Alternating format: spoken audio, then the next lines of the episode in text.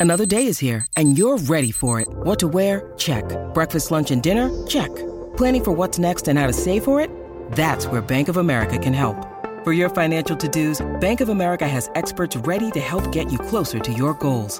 Get started at one of our local financial centers or 24-7 in our mobile banking app. Find a location near you at bankofamerica.com slash talk to us. What would you like the power to do? Mobile banking requires downloading the app and is only available for select devices. Message and data rates may apply. Bank of America and a member FDIC. Hoy en Total Sports. Chicharito va por más con el rebaño. El líder celeste no baja la cabeza. Viene el marroquí. ¡El tiro! ¡No, no, lo vacunó! ¡Lo vacunó! Una dura prueba para el campeón árabe. Nadie se quiere perder el show de la pulga. Edson por un buen resultado en Europa. Un nuevo retador para Canelo. Iniciamos la semana pegando un salto con mucho estilo a la mejor información, porque ya comienza una nueva emisión de Total Sports. Sí, está en el lugar correcto. Bienvenidos a Total Sports junto a la FABS, Fabiola Bravo. Les saluda Eric Fisher. Tendremos el efecto Chicharito en el balompié mexicano, el efecto Messi en MLS en los Estados Unidos. ¿Y qué cree? Ya hay penalistas de 60 para selección mexicana rumbo a Nations League y aparece el capitán de las Chivas, el Pocho Guzmán. No aparece en una selección nacional desde 2018. Ya llovió, que no, Fabs, que gusta acompañarte. Pero sí, parece que fue ayer, Eric. Feliz, por supuesto, de estar contigo y con todos ustedes. Quédense porque tenemos la mejor información deportiva y como lo dijo Eric, estaremos repasando esa prelista de seleccionados mexicanos. Bueno, la jornada 8, aunque ya jugamos algunos de la 9, trajo muy buenas cosas. El triunfo de Chivas, el triunfo de América, la derrota de Cruz Azul. Esto es lo que nos dejó la jornada 8 de la liga que nos mueve. Ya rebasamos la mitad del torneo y entre clásicos, regresos y sorpresas, esto es lo que dejó la jornada 8 del Clausura 2024. Arrancamos con el clásico joven que se terminó llevando a América por la mínima ante Cruz Azul. A las Águilas les anularon cuatro goles por fuera de lugar, pero con el único tanto de Julián Quiñones fue suficiente para mantener su hegemonía sobre la máquina. Pero América competió, competió defendiendo mucho, peleando, y siempre usando el contragolpe como una arma, entonces me gusta ganar. Del lado celeste las sensaciones fueron positivas pese al resultado. Me siento orgulloso de, de los jugadores, Eh, siempre buscamos el arco rival, fuimos nosotros, e intentamos eh, generar por todos lados. 14 años después, Chicharito Hernández tuvo sus primeros minutos en su regreso a Guadalajara. Hoy me volví a sentir un futbolista y eso créeme que tiene palabras. Chivas mantuvo su paternidad sobre Pumas en territorio tapatío. Los rojiblancos ganaron 3 por 1 con una buena actuación de Roberto Piojo Alvarado, Alan Mozo y Víctor Guzmán que siguen lo más alto del goleo individual. Eh, Los resultados no nos van a cambiar la forma de seguir trabajando. Obviamente que jugamos para ganar. Pumas irreconocible como visitante, donde solo suma 2 de 12 puntos posibles. Para mí fue un, un partido muy parejo, muy parejo, eh, donde los detalles sabíamos que iban a marcar la diferencia. Con las mismas unidades que Cruz Azul, Pachuca comparte la punta tras su empate 1 a 1 en Aguascalientes ante el invicto Necaxa. Sentido homenaje a la memoria de Diego Puma Chávez en la frontera. El 13 se queda siempre entre nosotros.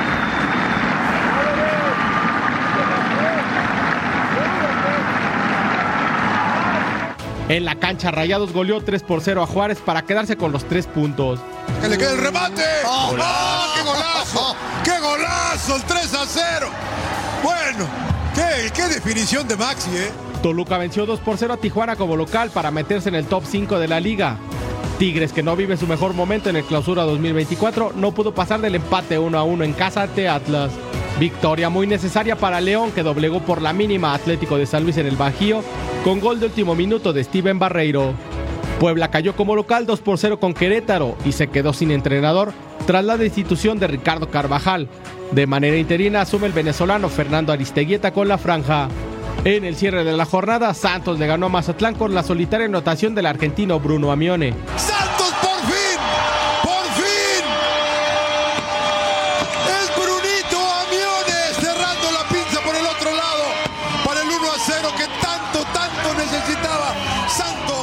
Primeros puntos para los guerreros en la era de Nacho Ambriz en la comarca.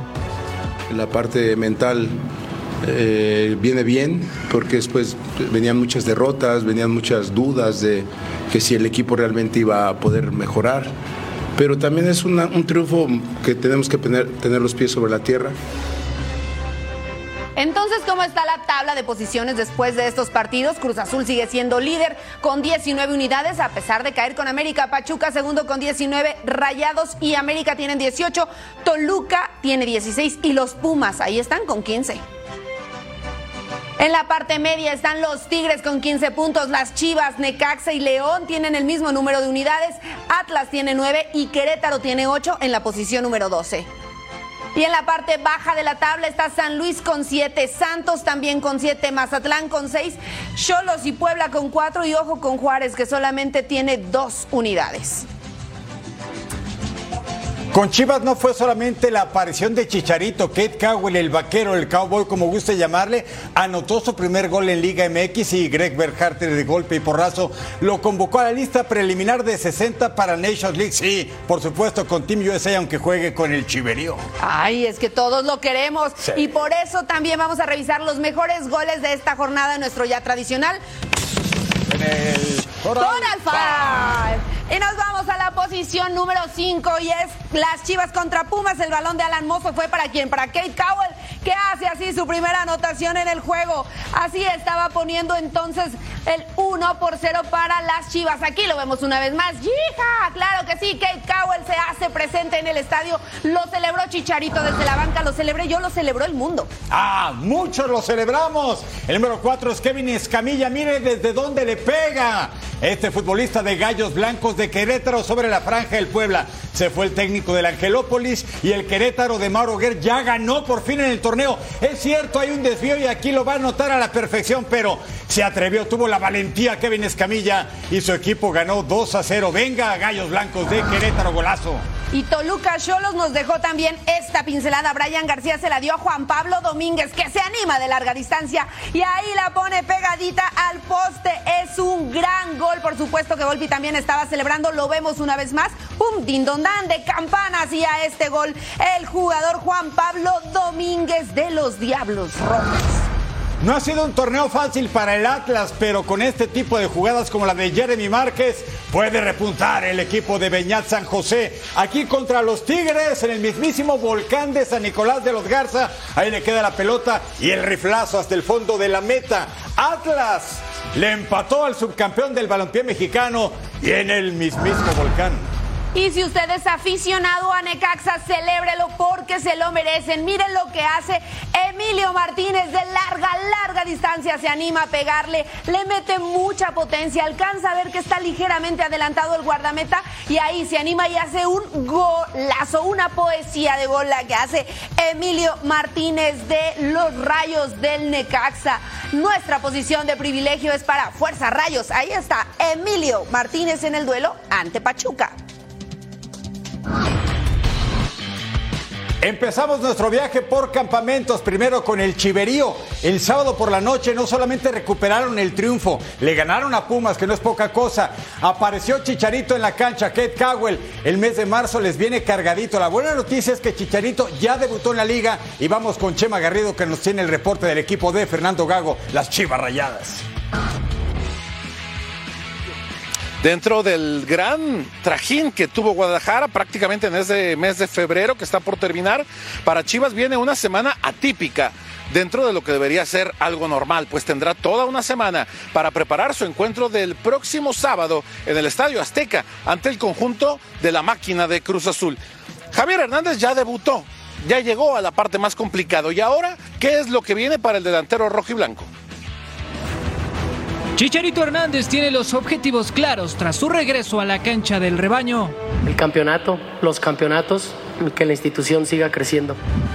Chivas dio un golpe de autoridad tras vencer por 3 a 1 a Pumas en su último duelo. Ocupan el octavo puesto Y tras 15 puntos obtenidos a mitad de torneo, el rebaño sagrado puede ilusionarse con la clasificación a liguilla, sobre todo porque Chicharito Hernández busca impulsar al equipo en todos los aspectos. Esto pueda ser un parteaguas para que muchos chavos puedan tener la carrera que ellos desean, que ellos sueñan y obviamente para regresarle todo el cariño y todo el amor a todos los chivarmanos con campeonatos, sin ninguna duda. Sin embargo, el camino se tornará complicado. Chivas enfrentará cinco juegos en tan solo 15 días. Cruz Azul será el primero. El equipo de Gago visitará la Azteca este domingo para enfrentar al líder del torneo. Después de ese encuentro, comenzará la trilogía del Clásico Nacional ante América. El primer enfrentamiento será para abrir la serie de los octavos de final de Champions Cup de CONCACAF el 6 de marzo. Tres días después se enfrentará al León en la Liga MX y el miércoles 13 de marzo definirá el pase a los cuartos de final de Conca Champions. Sea cual sea el resultado, el Clásico Nacional se repetirá el próximo 16 de marzo para limar asperezas y finalmente definir si las chivas de Fernando Gago están listas para competir por un lugar en la liguilla del Clausura 2024. Por ahora el eh, cuadro rojiblanco se enfoca en continuar esta racha que ha retomado después de dos tropiezos ante Necaxa y previamente también con el empate ante el equipo de Mazatlán. Después, el mes de marzo también será de mucha intensidad para el equipo tapatío, pues vendrán tres clásicos ante las Águilas del América. Con imágenes de Aldo Lara informó desde Guadalajara José María Garrido.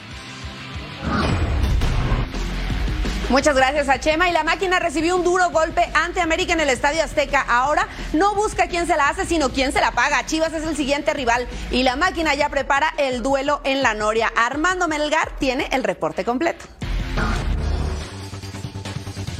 Antes de perder con América en el clásico joven del fútbol mexicano, Cruz Azul tenía una racha de siete partidos sin conocer la derrota y seis victorias de forma consecutiva.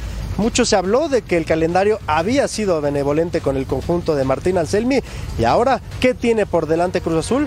Veamos. Cruz Azul regresará al Estadio Azteca para enfrentar a Chivas este sábado. El duelo ante el rebaño es de vital importancia para que el equipo de Martín Anselmi mantenga el liderato del Clausura 2024, el cual dejó a la deriva tras perder el clásico ante América en esa misma cancha. Sin embargo, los cementeros siguen firmes con su objetivo. Insistimos con esto de que para qué está Cruz Azul, para competir. Me siento orgulloso de, los jugadores.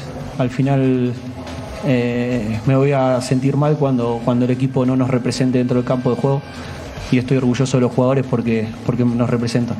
A pesar de la derrota, Cruz Azul tiene tiempo para poder corregir el camino, ya que su calendario no será complicado. Contará con semanas completas de trabajo y pocos partidos. Tras el duelo de Chivas, la máquina visitará Torreón para medirse ante Santos. Y el 16 de marzo nuevamente regresará al Estadio Ciudad de los Deportes para recibir a Necaxa. Tras esos tres duelos, la fecha FIFA del mes de marzo ayudará para cerrar filas de cara al cierre de la campaña.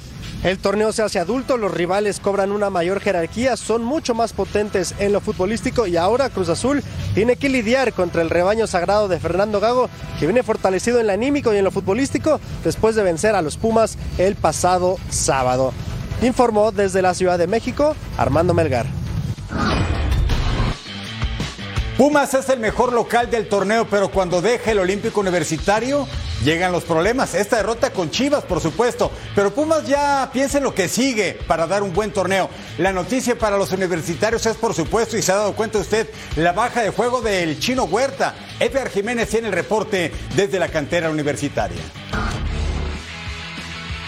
Pumas tan solo ha conseguido dos de 12 puntos posibles en condición de visitante en el clausura 2024 y para que esto se haya dado han habido derrotas bastante sensibles como la del fin de semana ante las Chivas Rayadas del Guadalajara. Para que no se diera la victoria en el estadio Akron hubo una parte fundamental en el esquema de Gustavo Lema y fue la modificación en el medio tiempo, la salida del peruano Piero Quispe y el ingreso de César el Chino Huerta. El talismán de los Pumas que por cierto no ha estado bien en las últimas semanas no es el mismo del semestre anterior y esto debido a una lesión.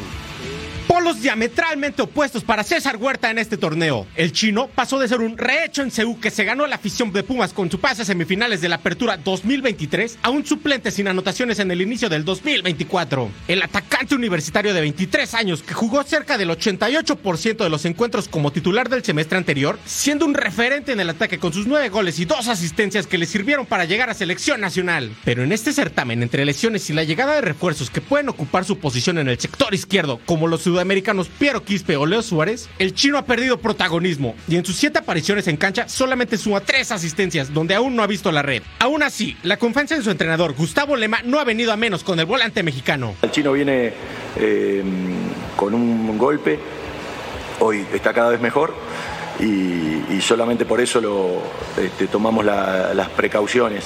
Eh, nos gustaría tenerlo más tiempo. Eh, pero bueno, ya va volviendo a su forma. Yo creo que, ya va a estar en condiciones de, de, ser de la partida para el próximo partido. Veremos si César Huerta puede volver a recuperar su nivel cuando más lo necesita su equipo y así volver a tener todos los reflectores en un 2024 que sin duda será un parteaguas en su carrera para bien o para mal. Y en actualización del plantel, Ricardo Galindo será evaluado luego del esguince que sufriera ante las Chivas Rayadas de Guadalajara. Rogelio Funes Mori no entrena todavía al parejo del equipo. Se espera que en esta semana se pueda reincorporar. Más o menos se decía que su regreso podría ser los primeros días de marzo. Este fin de semana podría sumar minutos con la categoría sub-23 de entrenar al parejo del equipo de Gustavo Lema. La misión de ganar de visitante continuará el fin de semana. Los Pumas se medirán a Monterrey el Gigante de Acero. Desde la Ciudad de México, Edgar Jiménez. Muchas gracias a Edgar Jiménez y la CONCACAF dio a conocer la prelista de la selección mexicana de Jaime Lozano para la CONCACAF Nations League. Son 60 nombres de jugadores mexicanos en los que destacan el regreso de Jonathan Dos Santos y Víctor Pocho Guzmán. Hay que recordar que la convocatoria final para enfrentar a Panamá en la fecha FIFA de marzo será el de 23 jugadores. Repasemos algunos de los nombres que llaman la atención. Así está entonces los destacados para esta Nations League. Julio González de Pumas, Jonathan Dos Santos y Cristian Calderón de las Águilas del América, Víctor Guzmán y el Nene Beltrán de las Chivas, Brian García de Toluca, Fidel Ambriz de León y Guillermo el Memote Martínez de los Pumas. Hacemos una pausa en Toro Sports. Al volver, revisamos cómo le fue al West Ham United de Edson Álvarez, el machín.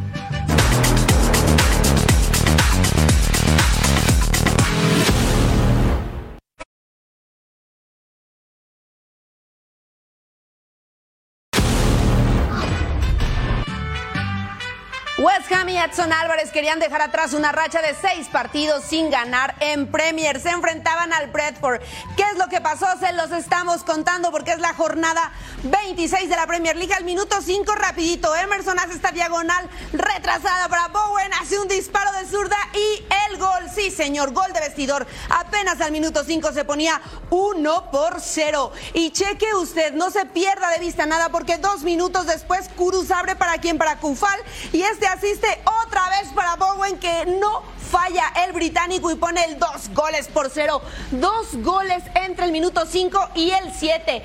Al 13 está Luis Porter que se da media vuelta y la comparte para Neil Mupay que hace la anotación y acercaba precisamente a su equipo dos goles por uno. Gran anotación del francés que le daba vida a este conjunto al 64. Mohamed Kudus dentro del área centro y el cabezazo de quien, sí, otra vez de Bowen. Usted ya lo conoce, lo ve muy participativo en este resumen.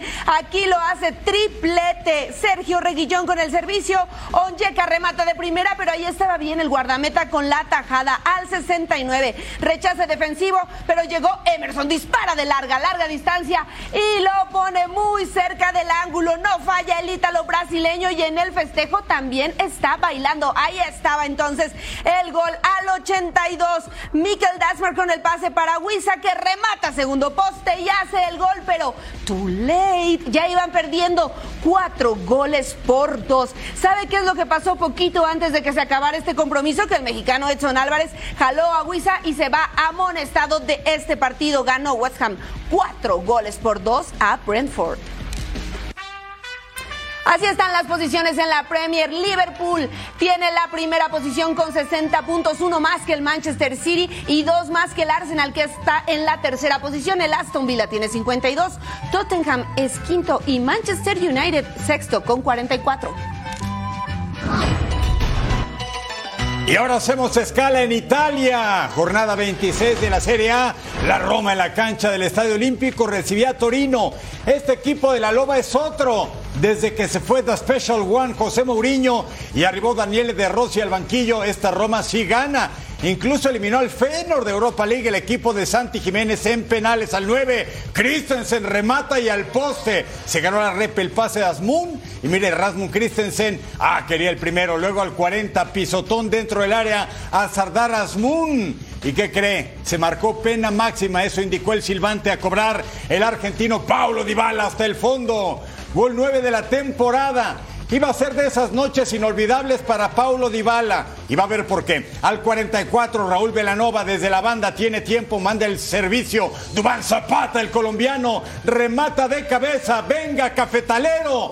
Está a préstamo del Atalanta. Gol 9 también de la campaña para este sudamericano Dubán Zapata. Nos vamos entonces al 57, partido empatado a uno. Brian Cristante para Dybala. ¿Desde dónde le pega? Lograba el doblete sí, abrázate con De Rossi. Gol 10 de la temporada. La Roma tenía la ventaja sobre un Torino que venía de perder con Lazio tras seis partidos sin caer. Al 69 Lukaku entrega a Dybala y firma el hat-trick.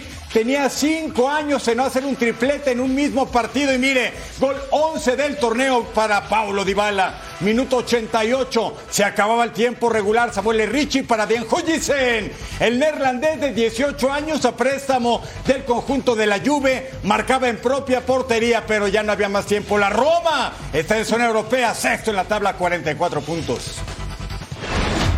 Seguimos en actividad de la Serie A. Fiorentina se enfrentó a Lazio. Y así empezaba el encuentro. Minuto 18, Lucas Beltrán la dejó para González, que remata. Ahí lo vemos. Y en la base del poste. Y después el contrarremate se atraviesa muy bien la defensiva.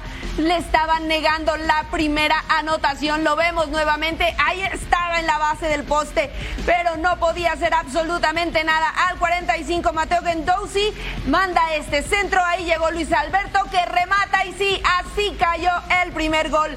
Estaba entonces Lazio arriba 1 por 0 al minuto 45 antes de irse al descanso. Conseguía descontar en el marcador al 61. El pase filtrado es para Ricardo que se toma su tiempo, tiene el esférico dentro del área, recorta uno, saca el servicio. Ahí se les pasa, pero lo aprovecha, cayó de muy bien para hacer la anotación y con esto empatar uno por uno el partido, lo decíamos, al minuto 61. Aquí vemos otra vez la genialidad. Espera su momento y ahí disparo y gol hacia adentro al 66. Cheque esta jugada porque es de penal. Velotti fue derribado dentro del área y dicen sí. Pena máxima, aquí lo vemos una vez más, ningún momento toca el esférico y por eso es que el silbante marca penal. Pero vea esto, ay Dios mío, demasiada crema a los tacos le puso Nicolás González y mandó el balón a la base del poste que le dice otra vez que no al 69. Lucas Beltrán remata de fuera del área la tajada pero con sede rebote y ahí llegó Bonaventura para aprovechar el rebote y hacer el gol. De esta manera la Fiore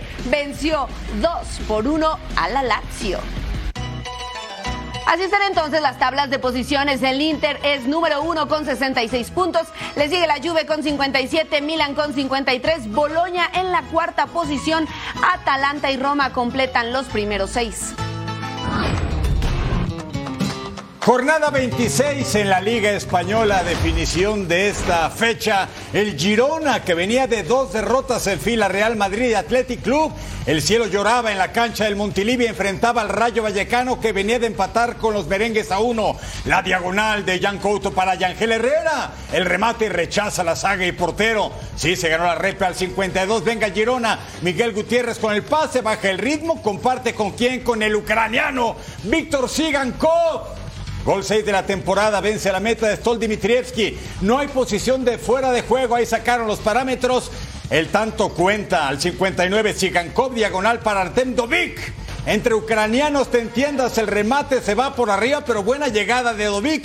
14 goles en la campaña, llegó del Nipro y es su primer torneo en España. Luego Pep Chavarría, la falta sobre Eric García y es expulsado. El Vallecano jugaba con 10. Gutiérrez el servicio, cabezazo de Stuani. Venga Charrúa. Yangel Herrera fallaba en el contrarremate, luego tiro libre directo. Alex García debutó ya con la furia ibérica ante Chipre en el mes de noviembre. Está subiendo su nivel futbolístico. Mire, cerquita esa pelota del tanto. Pero llegaba el minuto 90 más 5. Sabio en el mano a mano. Remate hasta el fondo en la individual. Bonito el zurdazo. Y así muestra la playera. 2 a 0 ganaba el Girona quiere recuperar por lo menos la segunda posición que le había arrebatado por horas el Atlético de Madrid. Y luego ya en plena reposición, Sabio mete el último gol 7 de la campaña. El Girona le pega 3-0 al Vallecano, victoria 18 y está a tiro de piedra del Real Madrid y aventaja ya al Barça. Así está la tabla después de 26 jornadas. Los merengues, amos y señores, 6 puntos de ventaja sobre Girona. El Barça, dos puntos atrás del equipo catalán de Girona. El Atlético también está en zona de Champions. Luego le sigue el Athletic Club y el Betis Balompié. Vamos a una pausa en Total Sports, pero al regresar platicamos de Messi que visitó Los Ángeles.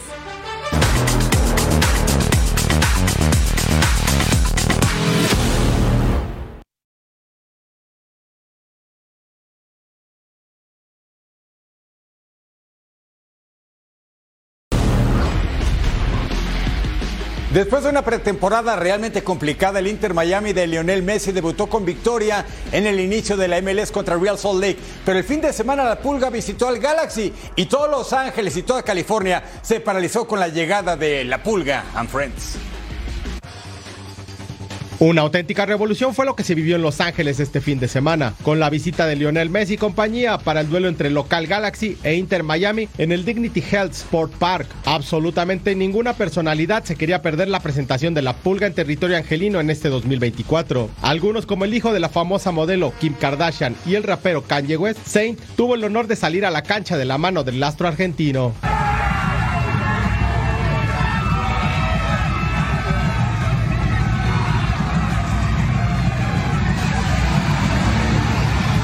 En las tribunas, la presencia de figuras del tenis como Novak Djokovic, acompañado de una exfigura de la NBA como su compatriota Vlade Divac.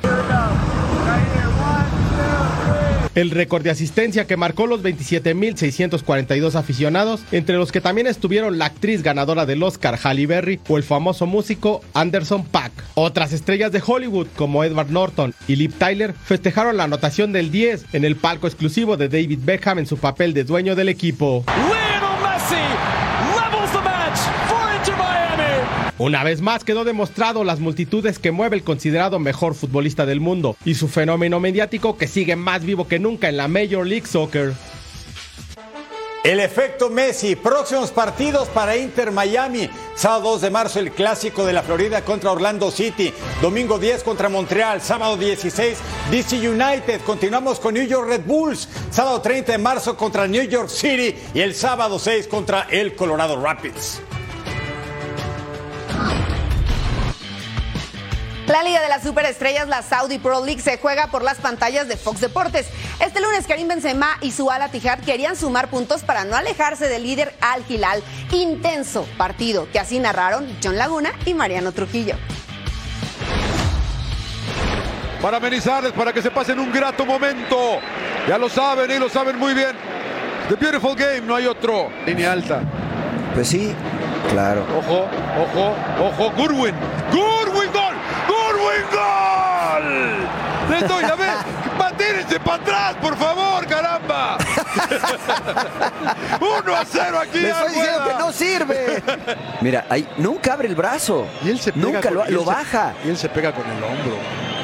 Y mira que sí se Exacto. pega. él- No, no, nada, si marca nada, no hay penal, señor Laguna. No. No, no, no, no. ¿Qué? Si yo no me equivoqué. ¡Benzema! ¡Lo falló! ¡Lo falló! ¡Lo falló! ¡Te dije! ¡Justicia divina! Lo va a marcar. Por el no, manotazo en la yo cara no lo ahí. marcaría. Por el manotazo Le en la pega, cara. le pega en la cabeza, ni siquiera le pega en la cara. Mira, o sea, porque también sí Penal. va a marcar penal. Sí, Pues sí. Le dije. Viene el marroquí. El tiro. Lo, lo, lo vacunó! ¡Lo vacunó! ¡Lo vacunó! ¡Qué horror! Para el portero, 1-1. Número 14 de la temporada. De este lado Benzema. Cuidado con Karim. Mire, Karim, mire, Karim, qué golazo de Karim, qué golazo, qué golazo, Karim, Karim, le estoy diciendo todo el partido, pero nadie me hace caso. Es al final Hamed Alá el héroe, pero es la jugada de Karim Benzema. Victoria sufrida, pero victoria al fin de Al Ittihad sobre Al Hueda. Bienvenidos sean todos al Templo de los Sueños. Se juega la jornada 21 de pierna derecha Neves. Mira, prolongando la defensa. Milikovic Savic, le queda el balón ahí. Koulibaly. Llega Mitrovic a estampar el balón. Hay posición adelantada. Yo dije, ya se habían tardado. Ah, estupenda tajada. Ahí vemos. Ay, no, eh. Habilitaba a Dembélé. Juegue. Viene Rubén Neves de pierna derecha, centro del portugués. ¡Cabezazo gol! A través de la táctica fija. Neves para el serbio. Y la banda a guardar, inaugurando la pizarra al 39. 0 por 1 gana el líder. El grito de Steven Gerrard. Sí. Viene Aldausari. Sí, bueno, vemos la desesperación, ¿no? Ahí de todos los jugadores del Etifa, ¿no? A, a Álvaro Medrano, no sé a quién le está hablando, pero la gran jugada que hace Salen, estupenda. Y pudimos escuchar perfectamente el grito de Steven Gerrard, que no podemos repetir por. Es, es muy este. es muy temprano en la mañana. Medrán de pierna derecha, servicio, cabezazo. Y ahora sí, ¿no? Por fin apareció y en táctica fija. Aquí el que se la pierde es Dembélé, ¿no? Que no llega. Le va a quedar a Malcolm, con el pecho la duerme. Engancha con la zurda. Toque. Disparo. Uh, ya lo estaba cantando. Termina. Victoria para Al Hilal. 21 partidos invicto. Así está entonces Al Hilal con 59 puntos, es el líder de la competencia. Al Nacer tiene 52 y el segundo. Al Ali 43 y ahí están los otros tres que completan las primeras seis posiciones. Cristiano Ronaldo con Al Nasser está teniendo una gran campaña, pero podría ser sancionado por el comité disciplinario de la Liga Saudí. Esto por responder con un gesto despectivo a la afición del Al Shabaab que le había gritado Messi, Messi y pues se calentó el hombre. El comité disciplinario de la Federación Saudí de Fútbol ha abierto ya una investigación sobre este incidente y se espera que tome una decisión sobre el castigo para el futbolista en estos días. Cuidado, comandante. Momento de una pausa, pero al regreso que siempre no peleará Canelo contra Charlo, te contamos los detalles.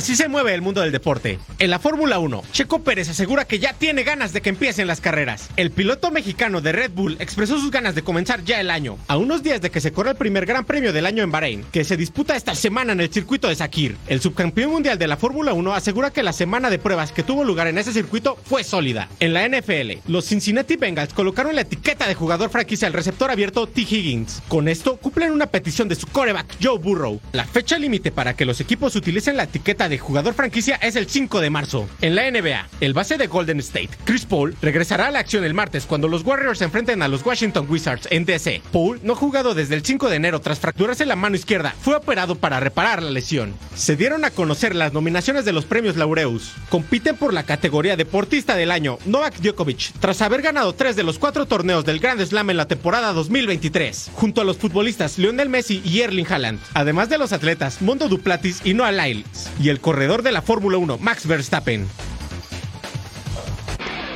¿Te quieres ganar el casco de Regina Sirvent autografiado por Grupo Firme? Te daremos el código QR el domingo 3 de marzo durante la transmisión de la carrera de Las Vegas Motor Speedway.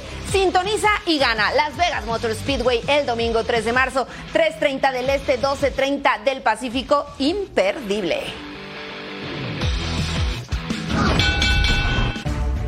Suena la campana, hablemos de boxeo. La noticia es que no sabemos a quién va a enfrentar Saúl Canelo Álvarez. En principio de cuentas iba a medir a Germán Charlo, pero el mexicano no llegó en acuerdo con la promotora de la pelea y ahora el tapatío podría buscar otras opciones para su siguiente rival. La fecha ya estaba, 4 de mayo en Las Vegas, vamos a ver qué pasa.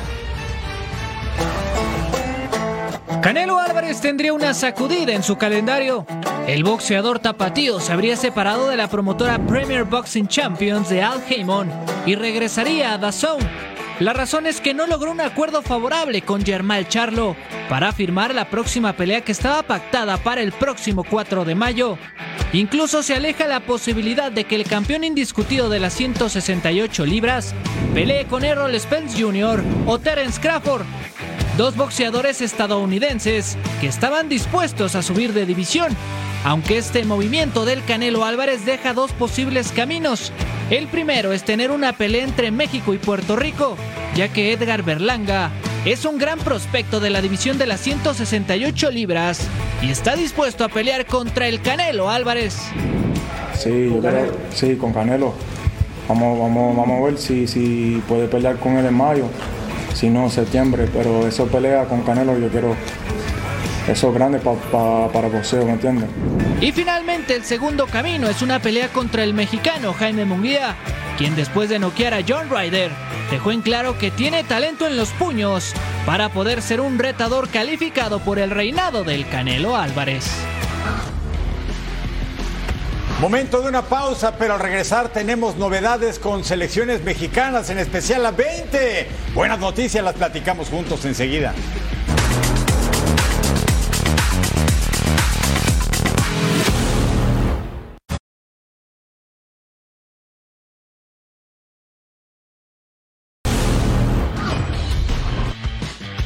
Anuncio importante para el balompié mexicano que tendrá un par de sedes para el Mundial Sub-20 en territorio del Bajío Estado de Guanajuato. Atención, al pie del cañón con la información nuestro compañero Paco Vela nos tiene el reporte completo rumbo al Mundial del 2025 en Chile.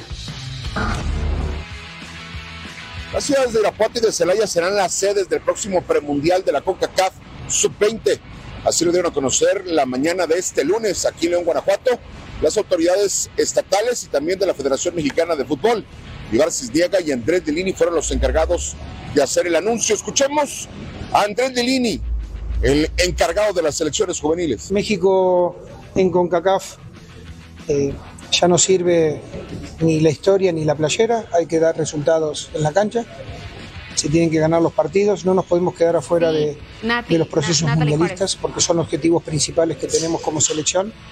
Y, y en esta generación principalmente, que es una generación que al fútbol mexicano de primera división le puede aportar mucho. Hay muchos chicos ya con minutos. No nos podemos permitir de que México no vaya a una Copa del Mundo en juveniles. Fue el propio Andrés quien explicó el perfil de quien hoy es el cuerpo técnico de la selección sub-20. Elegí a Eduardo Arce, que es el entrenador principal de esta categoría, porque bueno, se formó conmigo en Pumas, pasó por, dirigió eh, Fuerzas Básicas, dirigió tercera división, se fue de auxiliar, volvió a estar en Puebla en Fuerzas Básicas sub-20, dirigió sub-17 eh, y después estuvo en, en, el proceso de auxiliar de primera división y después dirigió primera división. El auxiliar, eh, Alfredo Tena, el CAPI, lo quise traer desde que, desde que entré, es alguien contemporáneo conmigo, yo en Pumas, él en América, nos peleábamos siempre, pero, pero la verdad que tiene ese don de,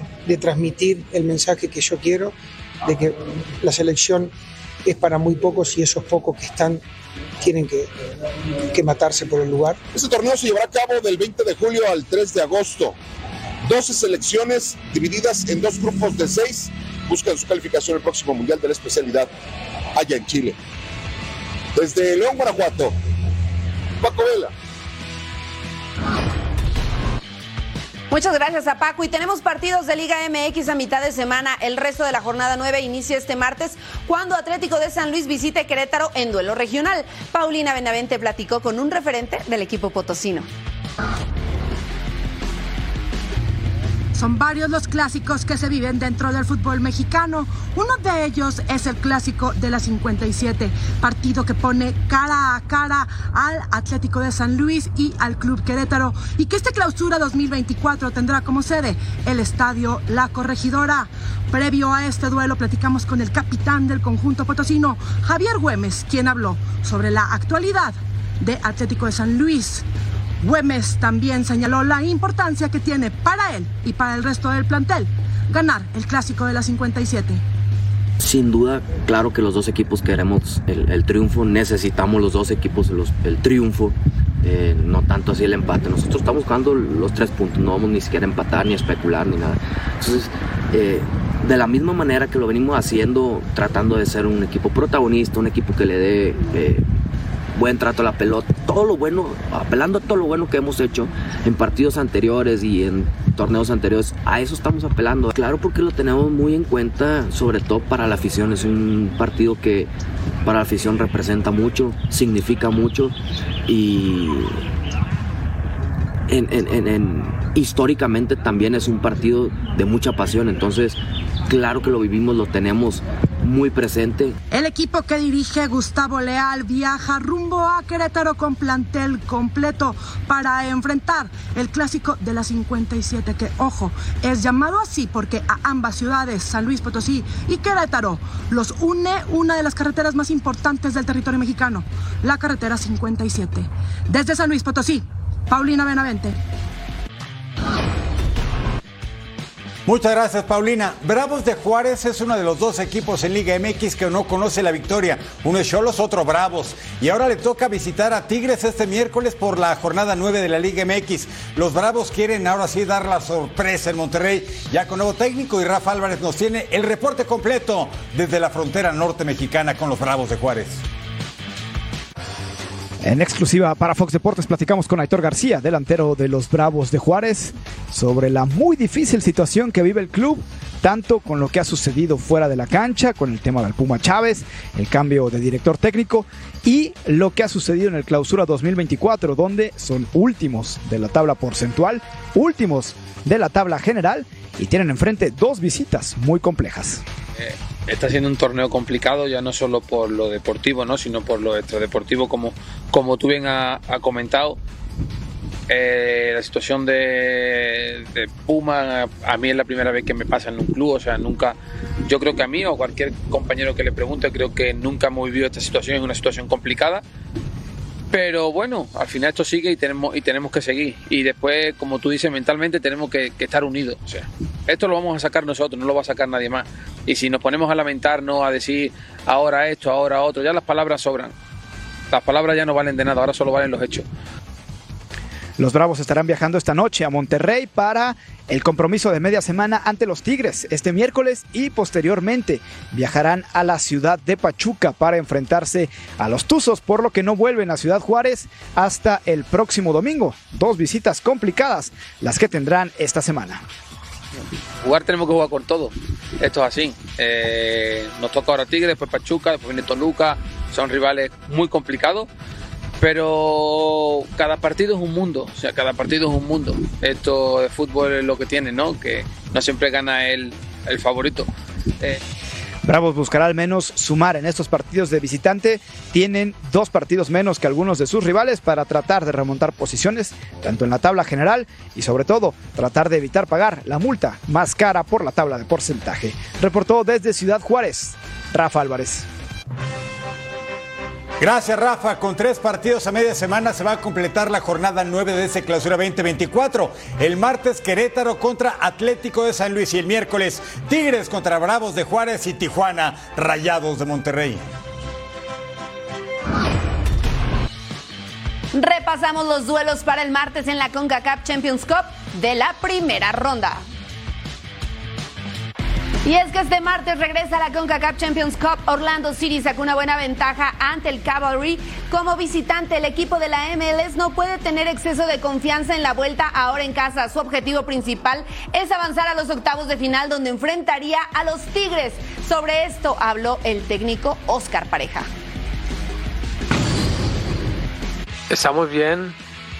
el equipo después del resultado en Canadá eh, lógico un viaje pesado, pero mm, no creo que es parte de la competencia. Yo lo veo bien, el conjunto en sí ha dado una respuesta importante. Vamos a tratar mañana de hacer un muy buen partido y poder avanzar. Y luego pues nos preocuparemos del clásico, a tratar de eh, medir las cargas de los chicos, también lo hacemos y podríamos rotar por ahí uno o dos jugadores eh, en algunas posiciones. Otro duelo de la CONCACAF Champions Cup para este martes es el del Saprissa de Costa Rica en contra de Philadelphia Union. Los ticos quieren dar la sorpresa como visitantes, ya que el monstruo morado perdió la ida en casa 3-2 en el Ricardo Saprissa, pero quiere remontar en territorio estadounidense y avanzar a la siguiente ronda, donde se verían las caras ante los Tuzos del Pachuca. Vamos a tratar de hacer un buen partido. El fútbol que normalmente eh, el Deportivo Saprissa ha, venido tratando de hacer, de plasmar en el terreno de juego. Obviamente un partido muy, muy inteligente debe, debe ser. Eh, sí, jugado con las, con, con las piernas, eh, pero sobre todo con la cabeza. Necesitamos ganar y es, y es un hecho que necesitamos ganar. En el duelo más parejo para este martes, Houston Dynamo recibe al San Luis City. La ida terminó 2-1 en favor de los locales, pero en casa el Dynamo de Héctor Herrera buscará remontar y avanzar a la siguiente fase de la CONCACAF Champions Cup, un torneo donde los tejanos quieren hacer historia. Sobre eso platicó su entrenador Ben Olsen.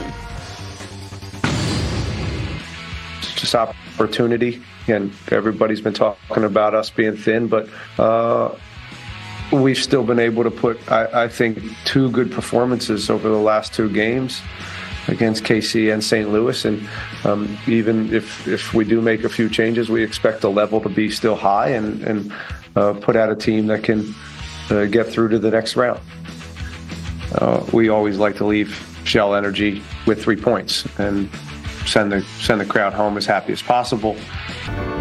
Tenemos fútbol francés en la pantalla de Fox Deportes, la Copa de Francia, ronda de cuartos de final. El martes, uno de los grandes, Olympique de Lyon contra el Strasbourg, dos del Este, 11 Pacífico. El miércoles, el Rouen contra el Valenciennes, una del Este, 10 Pacífico. Y Le Puy el jueves contra el Rennes, 2.30 del Este, 11.30 Pacífico. Fox Deportes. ¡Oh, la, la! Ah. Nos vamos, Eric. Nos vamos a Fabiola Bravo, la Fab Seri Fisher, a nombre de este gran equipo que ustedes no ven, pero que hacen un trabajo formidable. Nos vemos en la próxima emisión de Total Sports.